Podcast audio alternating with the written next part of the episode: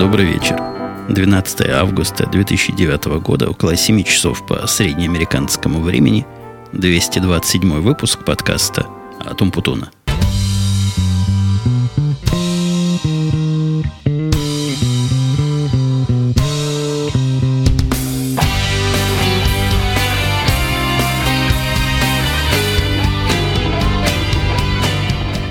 Отправил я свою семью по делам – по делам важным, по делам школьным, называется это ориентирование. Ну, догадались вы, что это не ориентирование на местности, а, видимо, ориентирование в тех будущих классах и будущих процессах, которые там происходят. Говорят, какое-то долгое совещание, то есть маленькое родительское собрание «я», ты и моя учительница, как в каком-то советском фильме было. Вот моя дочка, их новая классная руководительница в этой новой школе, куда она пойдет, и, и моя жена. Все они там будут около полутора часов о чем-то разговаривать, и при этом наличие ребенка обязательно для всего, в течение всего этого разговора. Придут, расскажут, о чем же там можно говорить с незнакомым человеком, чего такое про школу можно полтора часа рассказывать, может, какие-то правила школьные, какие-то их местные законы и всякие другие приличия. Ну, поглядим.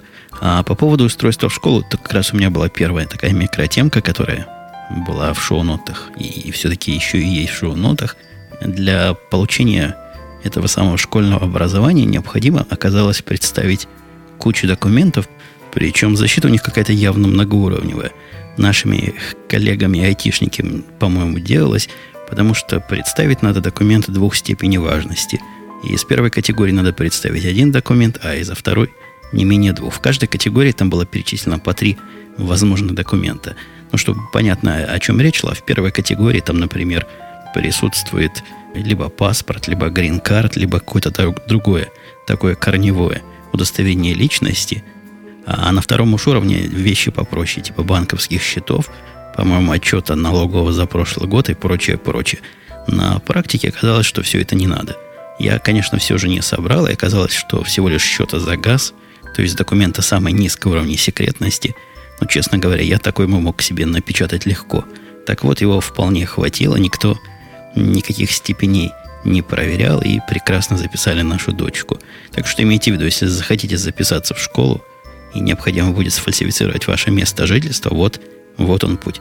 И я, конечно, не серьезно, потому что когда детей в школу записываешь, необходимо давать адреса, телефоны, контакты в случае всяких резких необходимостей и всяких случаев. Так что хорошо бы, чтобы адрес у них был настоящий. Я с вами почти, наверное, дней 10, не почти, а, наверное, минимум дней 10, а может и больше, не слышался. Не слышался по причине, конечно, рабочей, по причине, что а, работа заела сильно, но заела как раз в хорошем смысле этого слова. Я, по-моему, рассказывал вам, что есть у нас такой человек, которого в свое время взяли, чтобы с меня груз совещания сдвинуть. Ну, в том числе не только с меня, со всех остальных, но на мне этот груз висел тогда а, особо тяжелой гири. Я совершенно точно упоминал этого бизнес-работника, рассказывал, как он служит прослойкой интерфейса между мной и всяким дурачьем, устраивает совещание и вовлекает меня в эти совещания, то есть вызывает, призывает меня только по необходимости. Был до последних двух недель уверен, что должность его крайне важна и крайне полезна и спасает меня от массы всякой глупой работы. Последние две недели как-то пошатнули мою уверенность, потому что две недели его нет, и две недели – практически нет длинных совещаний. Я не знаю, то ли это совпадение, то ли это его результаты его активности вызывали, в том числе и эти совещания. Но последние дни 10 я так прекрасно и мило поработал над некоторыми интересными с профессиональной точки зрения, да и с бизнес точки зрения проектами. Просто сам, сам собой доволен. Но самое главное довольство это в том, что я занимался, наверное, большую часть этого времени переписыванием одной системы – не просто система, а одной важной системы. Я, по-моему, как-то про нее рассказывал, которую года три назад, наверное, я написал. Это была первая система в этом новом подразделении большой компании, в которой я сейчас работаю, мы написали. И, пожалуй, была первая система, первая программа, не программа, это целый комплекс из серверов, программ, систем связи и всяких резервных систем, аппаратно-программный комплекс – как это называли в нашем радиотехническом институте. Так вот, весь этот комплекс немалой цены. Но только железо там было тысяч, наверное, на 300 долларов, так, по минимуму. Ну и, и работы, если прикинуть, и сколько людей работало, и сколько программы мы писали, и сколько там обслуживающий персонал, то есть система где-то под, наверное, 800 миллион долларов денег. Так вот, писали мы ее как большие. Это была первая система, которую мы писали как большие. Был настоящий внешний начальник проекта, был внешний отдел контроля, были и частые совещания, тогда еще к ним трепетно относился, на каждое приходил, и она была спроектирована по науке. То есть бизнес-люди встречались с какими-то архитекторами, но в принципе мы ее получили так случайно. Эту систему, потому что те архитекторы такой напроектировали, что программисты посмотрели, сказали 5 лет работы. После этого она попала в мои руки, я ее перелопатил как мог и сказал, что за месяца три выкатим. рабочую версию выкатили за месяца два. То есть через месяца два у нас ее приняли, и она уже начала работать, считать все, что надо, поставлять данные кому надо. Все более-менее были довольны. И, наверное, в фоне в течение следующих месяцев трех, может быть, даже четырех, э, я там дописывал некую функциональность, чинил чего надо, то есть резал по-живому. Но все обошлось нормально. Система работала, система все считала, и вот пришло время ее убить. Убить, потому что устарели данные, которые она считает. Сейчас принято это считать другим образом – да, и вообще мы в свое время такого там наворотили, не то что мы. И я-то работал по спецификации утвержденной. И спецификация утвержденная пыталась покрыть собой все случаи жизни. Ну, давайте я вам один пример приведу, чтобы не быть голословным. Там вот такая была логика, которая в некоторых ситуациях заставляла смотреть в будущее вперед и делать какие-то перерасчеты, глядя в будущее – ну, очевидно, что это виртуальное будущее, то есть для того, чтобы будущее увидеть, надо настоящее приостановить. И всю обработку данных делать в таком окне, сдвинутым на несколько десятков секунд по сравнению с реальным временем. Тогда мы как бы можем иногда, в случае необходимости, забежать вперед.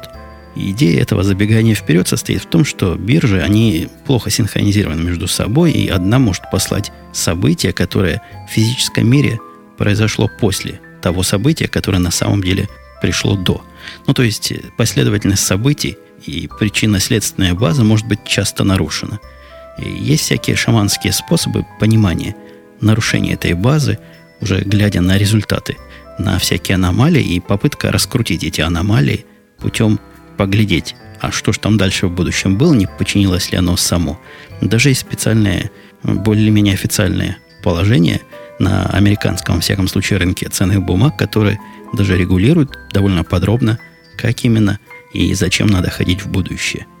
Вот эта вся система заглядывания туда, чего еще не произошло, она непроста. Но она и слышится непросто, я не знаю, довел ли я до вас основную мысль этой всей штуки, но в смысле разработки она была нелегка, а самое главное, ее пришлось через месяца два использования отключить. Потому что оказалось, что никакой квалификации обслуживающего персонала не хватает – для того, чтобы объяснить заказчикам, а что же они, собственно, видят. Они видят такие данные, которые ну, на самом деле не то, что без пол-литра, с пол-литры не разобрать. Глядя на последовательность входную, невозможно объяснить логически и с трезвым умом последовательность выходную. Но уж по-любому те, кто пытались это объяснить, люди э, технической поддержки, не самые, прямо скажем, продвинутые, э, в смысле понимания бизнеса и в смысле понимания техники, что-то такое среднее – половинка на серединку, они были не способны все это дело объяснить.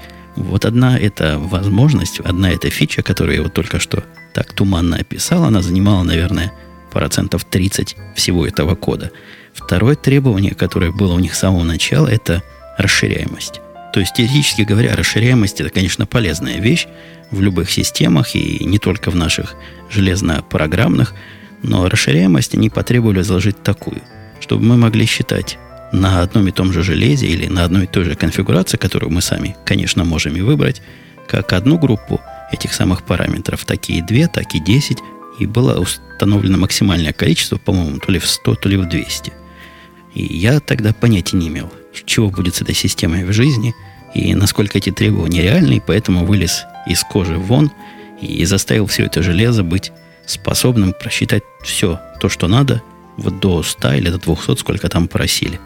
Последующие три года использования показали совершенно очевидно и ясно, что больше трех, в одном случае совсем короткое время, четырех видов расчетов одновременно вести никому не надо, да и четыре это уж если погода летная и ветер попутный. Вот то, что я сказал, это еще, наверное, процентов 30 кода, причем умного кода, на который я, если я не ошибаюсь, потратил не менее половины времени разработки. Ну и еще был кусок, чтобы система поддерживала на лету всякие ограничения. Ну, то есть вдруг придет в голову администратору, что сегодня эта биржа не может являться участником вот этих самых циферок, или наоборот. Хотим добавить прямо сейчас биржу, и система должна предусматривать возможность на ходу все это сделать, добавить, убрать и, и без шума и пыли начать эти самые новые циферки рассчитывать. Вот эти три вещи, без всякого привлечения, я уже по опыту знаю, потому что я их из новой системы убрал, то есть переписывая старую, отекая лишнее и приводя на те современные технологии, которыми мы сейчас пользуемся, я сократил размер примерно до 15, ну, может, 20% оригинального кода и оставил только ходовую часть. То есть практически там основная часть кода занимается не всякими поддержками потенциальных возможностей, а расширение убираний ни разу за весь отчетный период ни одной биржи никто туда не добавил, никто туда не убрал. То есть опыт доказал, что функция эта ну, совершенно никому не нужна.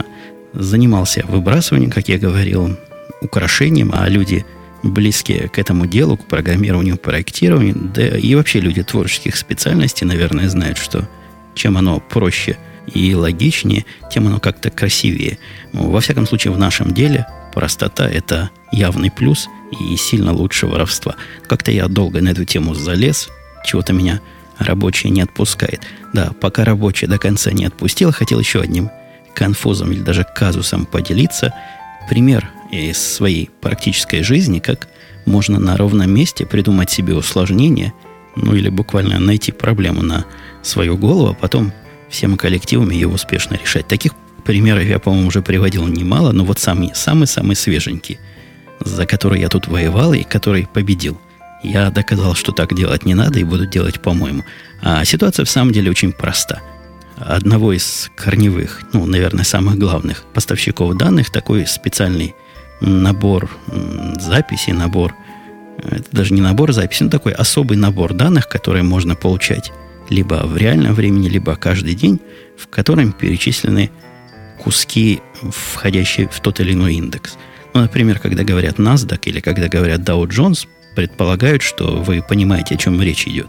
Это такой композитный индекс, который меряет среднее по больнице, используя в одном случае 100, в другом случае 50, в третьем случае еще сколько-то бумаг, которые выбраны, ценных бумаг, которые выбраны каким-то особым определенным образом, и каждая из них там навешен особый коэффициент, и все это и является основой и неотъемлемой частью алгоритма подсчета всех этих индексов. Так вот, получение, что же в индекс входит, это особая такая услуга, которая немножко через одно место сделана. Там не буду углубляться, но довольно сложно доступиться до списка тех бумаг, обновляющихся быстро, которые входят в индекс. Индексов в мире много. Оказалось, что индексов активных около 200, и после того, как я устроил дневную загрузку этих индексов и обновление по моменту их выхода, пришел ко мне начальник мой с пионерским энтузиазмом и незамутненным взглядом предложил улучшить всю эту систему. Иногда я говорил, на него находит улучшить систему. Сказал он следующее. Вот, говорит, у тебя там 160 индексов в день приходит, и каждый день индексы очень слабо меняются. Ну, в одном индексе одна запись добавилась, в другом другая. И, в общем-то, массивных изменений изо дня на день не проходит. И вот что я придумал, говорит он. Давай не будем мы каждый день новые наборы индексов загружать, а будем каждый день всего лишь изменения. Так что следующий день, чтобы посчитать, ты пойдешь там у себя по источникам данных, возьмешь, что было раньше, наложишь изменения, и будет всем счастье. Теория это звучит, конечно, хорошо. Конечно, дешевле, выгоднее, быстрее хранить изменения, а потом ну, по запросу, если запросы особенно нечастые, э, считать полную картину – но тут встает вопрос ребром, а нафига козе, извините, баян? Всего 160 записей, в каждой записи, ну, максимум там 100-200, ну, даже 1000 подзаписей. И все это хозяйство просто слезы.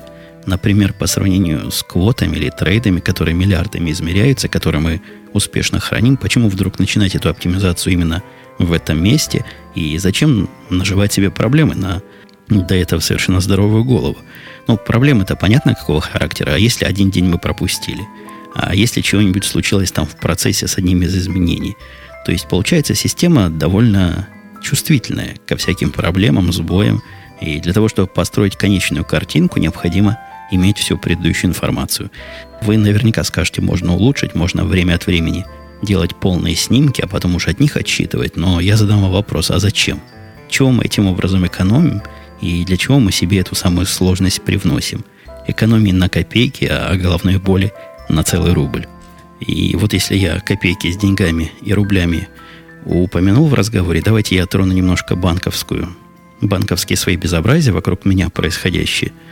Безобразие, ну, начнем сначала с маленького и пойдем по увеличению.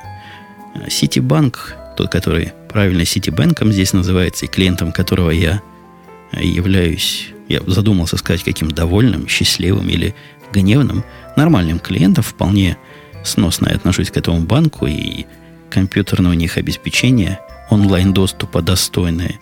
И я уж как-то рассказывал, они были чуть ли не первым банком, который виртуальные номера безопасных кредитных карточек на один раз выдавал.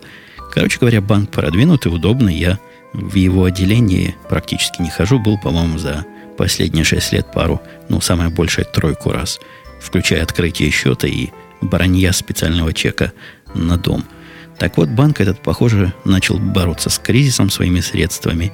И лично я заметил это в процессе переезда. Даже не в процессе переезда, а точнее говоря, в результате переезда после того, по закону необходимо, чтобы, я не знаю закон, но во всяком случае традиция такая, необходимо поменять адреса на чеке, чтобы они соответствовали твоему настоящему новому домашнему адресу. Что-то опять и сегодня у меня голос срывается. Но, тем не менее, продолжим. Так вот, домашнему адресу э, делается все это в том же самом онлайн их сервисе, в интернете. Пишешь, сколько тебе наборов чеков заказать. Там туманно в наборах идет. И они придут. Я всегда заказывал один набор, и всегда приходила коробка такая специальная, серьезными надписями обклеенная, что в случае, если хозяин не принял, обязательно отошлите обратно, ни в коем случае почтальону не открывать. И там в виде гарантии такой запечатанный пакетик, который можно один раз открыть, а потом закрыть невозможно. Но, ну, в общем, все меры предосторожности, чтобы мои драгоценные чеки на почте или по пути из почты суда никто не увел и не украл. Э, в этот раз результаты экономического спада, э, который, по слухам, есть, а по биржевым показателям вроде бы и нет уже. Так вот, в результате этого самого мифического либо реального кризиса, во-первых, пришли чеки без коробки – но не то, что совсем без коробки. Коробка там была, но в сложном состоянии. В результате этой операции они смогли в плоский пакетик, в тот самый, который не разрываемый и э, герметично запечатан, они смогли затолкнуть все чековые книжки, не посылать никакую коробочку, а коробочку в виде раскладной картонки туда вставили. Э, то ли для того, чтобы сэкономить еще и с этой стороны, и с другой стороны, вместо пяти чеков было там всего четыре, и я даже не поленился полезть на свои прошлые счета и проверить, столько ли они взяли за 4 чековых книжки, сколько раньше брали за 5. Да, взяли совершенно столько же, то есть фактически чековые книжки стали немножко-немножко дороже.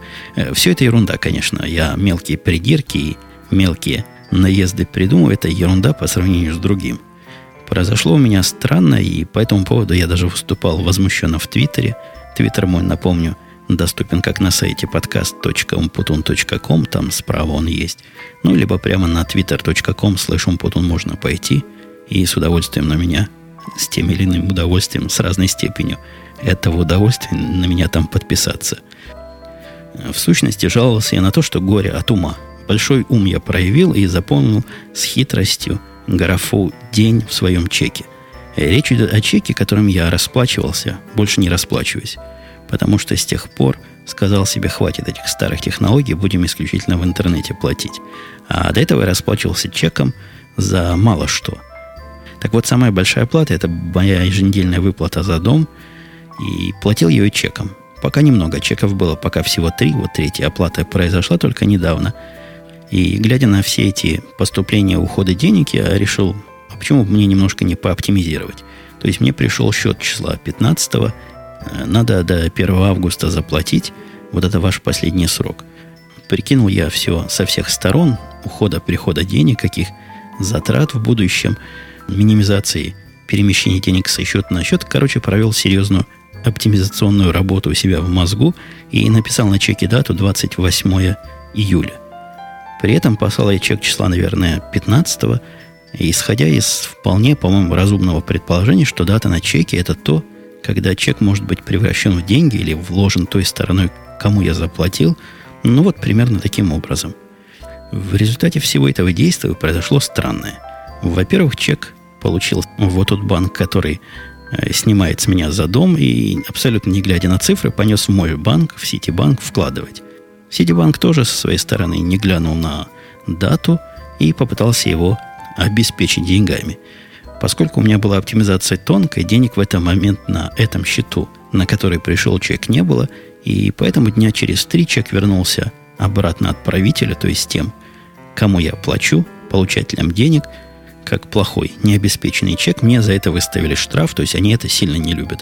Штраф за чек любой суммы, по-моему, долларов 40 составляет, который вернулся по любой причине. Однако на этом смешно не заканчивается, оно только начинается. Увидев, что он вернулся, я, конечно, написал банк письмо, поседовал так и так, что же вы совсем на даты не смотрите, а с меня еще штрафы снимаете. Аккуратненько как-то надо, внимательно надо. В общем, пожурил их по-отечески, хотя, конечно, особой надежды получить обратно эти самые штрафные деньги у меня не было, да и сейчас нет. Они, честно говоря, на мой ответ – на мой, простите, вопрос никак и не отреагировали. Пришла стандартная отписка, что вашим делом разбираются. В течение, по-моему, двух месяцев обещали сообщить конечный результат. Два месяца еще не прошло, будем ждать. Потом буду им дальше писать, чтобы жизнь медом не казалась. Самое смешное было с той стороны. Те самые ребята, которым чек вернули. Тот самый American, по-моему, называется Bank of America. Вот тот получатель моих денег – он не стал поступать, как все нормальные люди. То есть, чего я делаю, когда чек вернулся? Я связываюсь с тем, кто его выписал, говорю, что ж так, а-та-та. Нехорошо, выпиши мне другой. Эти поступили по-другому.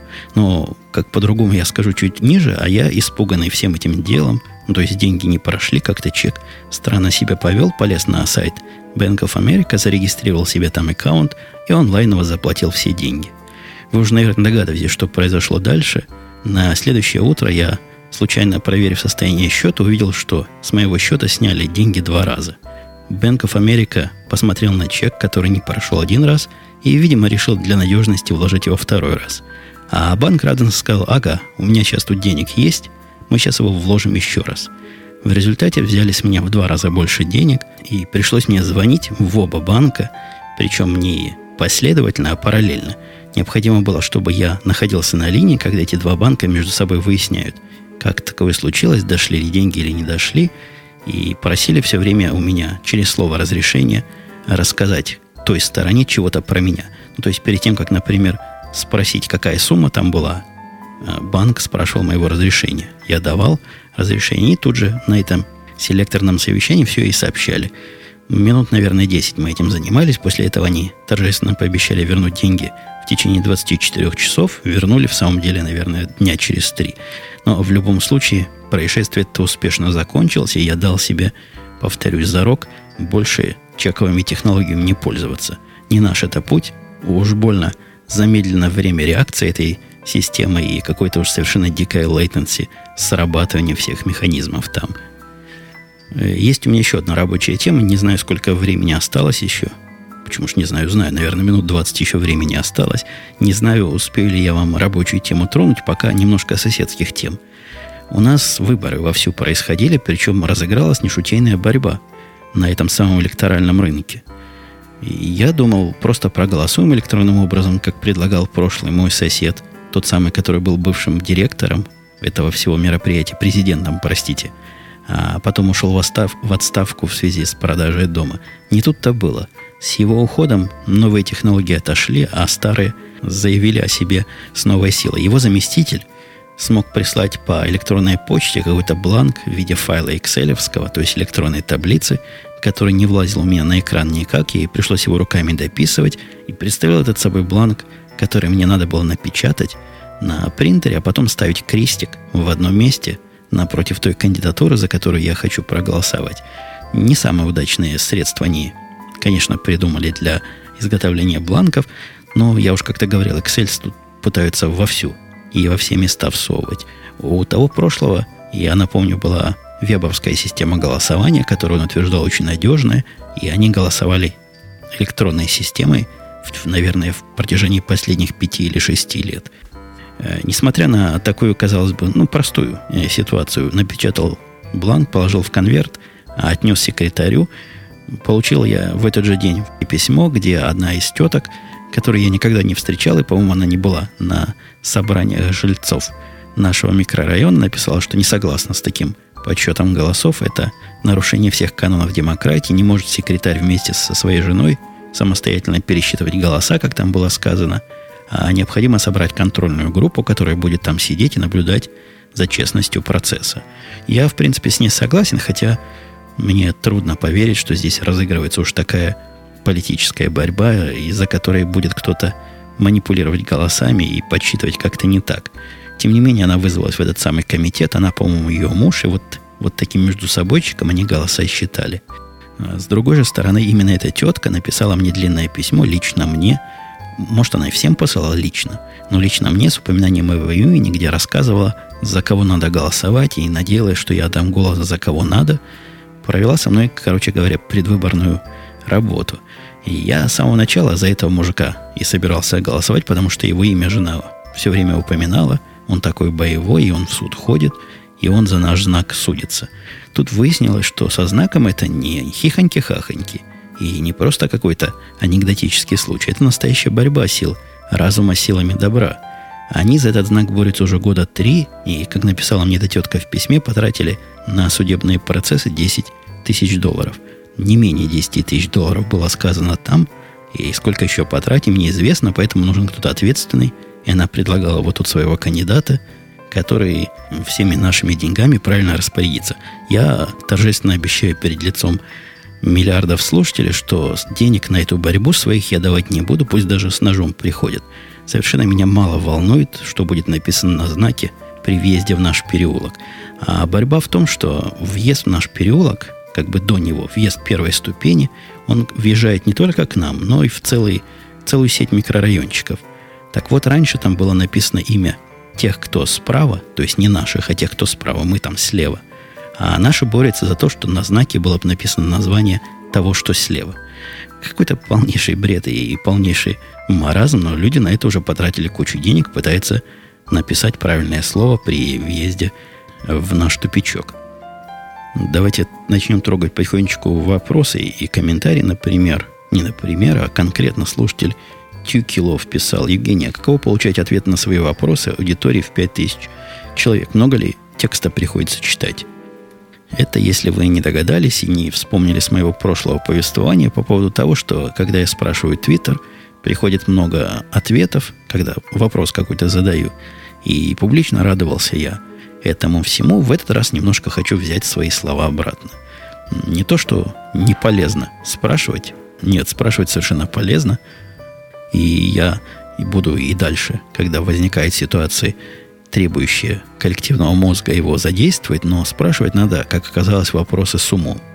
В этот раз я задал вопрос, который, как потом выяснилось, не имел ответа и столкнулся со своеобразной реакцией не всех, конечно, но многих.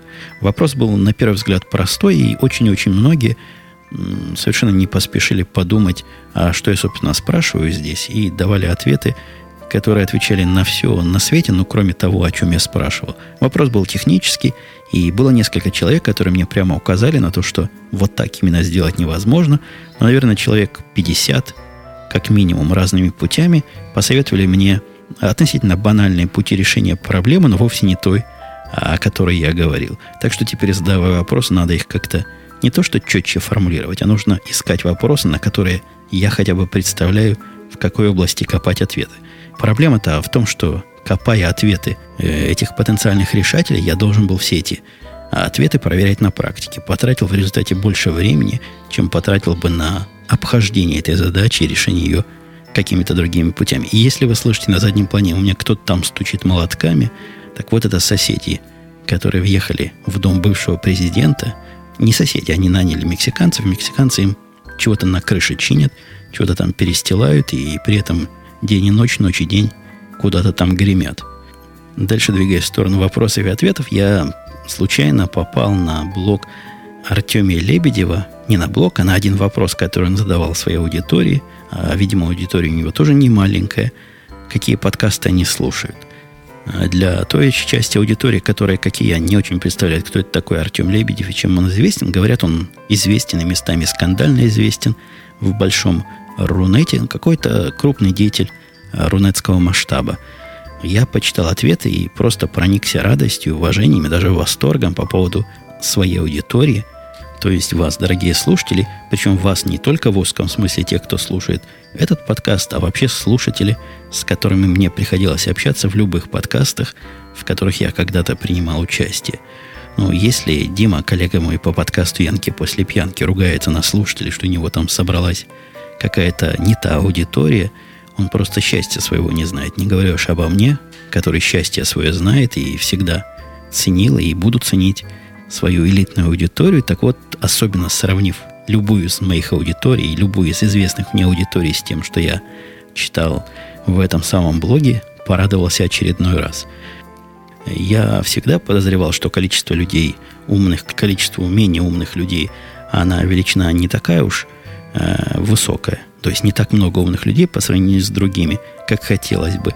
Но такого разгула хамства и глупости, и я уж не знаю чего, которое я увидел там, в этих самых комментариях, я давно не встречал в таких количествах и в такой концентрации. Короче говоря, еще раз радуюсь за вас и просто комплимент вам от всей души, какая вы у меня аудитория элитная и очень специальная. Слушатель Unknown по поводу зеркалов, да и не только он говорил, что зеркала нужны для покрытия мертвых зон, должны быть маленькие выпуклые зерка- зеркальцы. Я, по-моему, рассказывал, что я прицепил такие. Или собирался. А, вот собирался рассказывать, сейчас расскажу. У него на «Жигуленке» такие были, пишет он, маленькое зеркальце, которое цепляется за основные зеркала уши. Вещь удобная, четкого ясного обзора, разумеется, не дает, зеркала-то маленькие. Но, по крайней мере, глянув на них, заметив какие-то перемещаемые пятна, удержишься от перестройки в другой ряд. Э, не, не один он дал такой правильный ответ, и я, собственно, ведомый всеми этими советами и указаниями пошел, купил в соседнем магазине эти самые зеркальца, по-моему, дюйма 3 они размером. Наверное, под размерами там все-таки диаметр имел все в виду. Прилепил по инструкции, как они велели, то есть в правый ближний угол, ближе к машине. А оказалось, что вообще ничего не видно, когда они в этом углу. С трудом их и чертыхаясь перелепил в дальний левый нижний угол. Раньше были как бы в правом угле, я говорю про левое зеркало, в ближнем к машине. Теперь оказался внизу в дальнем углу. И действительно эффект на лицо. То есть теоретически я вижу в эти зеркала машина, которая едет параллельно мне в мертвой зоне. Я специально экспериментировал, ездил в параллель с машинами, пугая их и наблюдая в это зеркальце. Конечно, проблема в том, что зрение надо перефокусировать этого маленького, неизвестно что, на большое. Наверное, надо привыкнуть. А во-вторых, оно вводит иногда в заблуждение. И из-за того, что зеркальце это очень параболическое, машина кажется далеко в этом зеркальце. И надо себе все время говорить, что если ты там хоть что-то видишь, это значит, что оно вот прямо здесь. И значит, перестраиваться нельзя. Мозг мой пока не натренировался это делать без участия сознания. Но, надеюсь, со временем этот опыт придет, пока я себя тренирую время от времени, а именно при перестроениях на него поглядывать, ни разу, честно говоря, в него еще ничего полезного не попадалось. Как попадется, так обязательно от меня об этом узнаете. Сигизмунд Выхухолев спрашивал, задумался над таким вопросом, писал он. Во сколько крат вы увеличиваете количество информации? Ведь данные из бирж вы раскидываете по разным серверам, а с них еще и на рейды какие-то. Сколько копий получается? Я понимаю суть вопроса, хотя он немножко некорректно сформулирован. Данные, собственно, мы не копируем просто так Э, для того, чтобы скопировать, а данные мы обрабатываем, добавляя при этом к ним какую-то дополнительную ценную информацию. В результате количество входной информации увеличивается, э, я не скажу, что в дикие какие-то разы, но в несколько раз точно. По моим прикидкам мы умножаем количество байтиков принятое примерно в раз 7-8. Может быть, даже до 10 раз. И говорим мы с вами тут, конечно, о больших числах – со временем вот эта информация у нас утрясается, удаляется и архивируется, и в конце концов остается, наверное, раз в пять больше, чем мы получили с самого начала. Вот такой примерный цифровой ответ на вопрос Сигизмунда. И последняя сегодня тема, вот та, которую рабочую я думал, освещу или нет, у нас на следующей неделе, именно в ближайшую пятницу, то есть через два, через три дня, планируется переход на новые каналы на стороне NASDAQ. Раньше это было все с York Stock Exchange и другими около New York Stock Exchange биржами и источниками данных. Теперь вот и NASDAQ переходит, и это какая-то тенденция. Я тут тоже вслух как-то размышлял в разговоре в каком-то из подкастов, зачем они это делают. То есть все биржи и все поставщики данных просто как с цепи сорвались. Они умножают количество своих каналов данных, каналов передачи данных в огромные разы. Но в случае NASDAQ разы, конечно, не огромные, тут всего в 4 раза увеличилось количество каналов. А в случае York Stock Exchange там из трех каналов стало, по-моему, 48. При этом из-за этой самой э, рецессии, из-за так называемого кризиса, активность на торгах не очень высока. Но она составляет примерно треть от того, что было э, в сентябре прошлого года. Правда, сентябрь прошлого года это был очень и очень серьезный пик. По-моему, тогда и цены на бензин падали, и все то продавали, то покупали. Так вот, чего они делают и к чему они готовятся, я не очень понимаю. Есть две гипотезы, два предположения. Первое – конспирологическое. Они все чего-то знают, чего нам не говорят. То есть технического смысла увеличения пропускной способности во много раз, а это, собственно, то, чего они делают, может быть ровно два. Первый смысл – они готовятся к подаче огромного количества данных в разы больше, чем они передавали раньше. В официальных документах они как-то на это намекают – то есть они не только увеличивают количество труб, но и заявляют о том, что размер каждой трубы, то есть ее пропускная способность теперь тоже больше. Хотя на практике, повторюсь, трубы эти задействованы, ну, в лучшем случае, процентов на 10 сегодня, может, даже процентов на 5. Вторая же моя теория гораздо менее конспирологическая и, видимо, более приближена к истине. И состоит в том, что увеличением количества труб можно скорость получение данного в каждой отдельной трубе увеличить. То есть уменьшить latency, уменьшить начальную задержку. И в результате получатели будут принимать свои любимые квоты, трейды или на что они там подписаны не через, скажем, 15 миллисекунд, а через 5. Это в последнее время большая тема тут вокруг нас. Да я думаю, люди, которые в околобиржевых кругах крутятся, знают, что сильная мода уменьшать это самое latency и по причине оптимизации систем автоматических торгов, ну и просто потому, что такая мода. Я уже, по-моему, в радио Ти рассказывал, что встречал несколько э, клиентов, которые без всякого понимания, зачем им это надо, борются дико за уменьшение этого latency в одном месте и совершенно не волнуются от того, что, получив данные с 5 миллисекундной задержкой, они потом полдня ждут, чтобы его обработать. Ну, это дело их, конечно, кармана, их понимания – а карман тут сильно тратится, потому что цена там сильно пропорциональна даже не а, расстоянию до сервера, то есть не задержки, которая происходит до получения данных, а какой-то более сложной и более глубокой функции квадрату или там даже кубу. То есть чем ближе и чем быстрее вы получаете данные, тем это сильно дороже стоит. Ну вот теперь, похоже, все регулярные подписчики, я в том числе, буду иметь счастье получать эти данные – гораздо быстрее, чем я это делал раньше, чего лично мне и лично моим системам сто лет не надо. Не знаю, насколько надо это вам, дорогие слушатели, и насколько я вас утомил уже сегодня, но вот на этом буду прощаться до следующего выпуска, который, я надеюсь, не будет задерживаться, как последнюю пару себе позволили. Похоже, все серьезные системы, которые я хотел написать за прошедшие полторы-две недели, написаны – и в моем омнифокусе, который я хвалю, постоянно рекомендую и все еще лелею надежду записать про него подкаст. Ну так вот в этом веб. Кстати, по поводу омнифокуса. Настолько он моему начальству понравился, ну то есть то, что то изменение, которое со мной произошло, я перестал забывать, стал наоборот ему напоминать о делах, которые он забыл, и дергать, когда у меня дела влазят тут в красненькую категорию, то есть когда кричат про себя, надо уже закончить, что теперь стал использовать меня иногда как удаленный омнифокус. Он говорит, запиши у себя там, заведи это на мое имя, чтобы оно начинало напоминать там с такого-то числа, а в такой-то день стало уже критичным, и ты не слез бы с меня, пока я тебе результат не выдам. Так что теперь я своеобразный удаленный омнифокус для моего руководителя. Так вот, в омнифокусе я сам себя сбил, в смысле, последней на сегодня мысли – совсем красных дел у меня не осталось, и это большое достижение, потому что извел я красные дела, а красные это те, которые просрочены не путем переноса их на следующие дни и следующие недели, хотя, положа руку на сердце, парочку такие перенес, а путем делания их в эти две очень продуктивные недели, которые мы с вами не слышались. Но все-таки на этом буду себя за язык хватать окончательно и прощаться до следующей недели, когда мы с вами услышимся. Все, пока.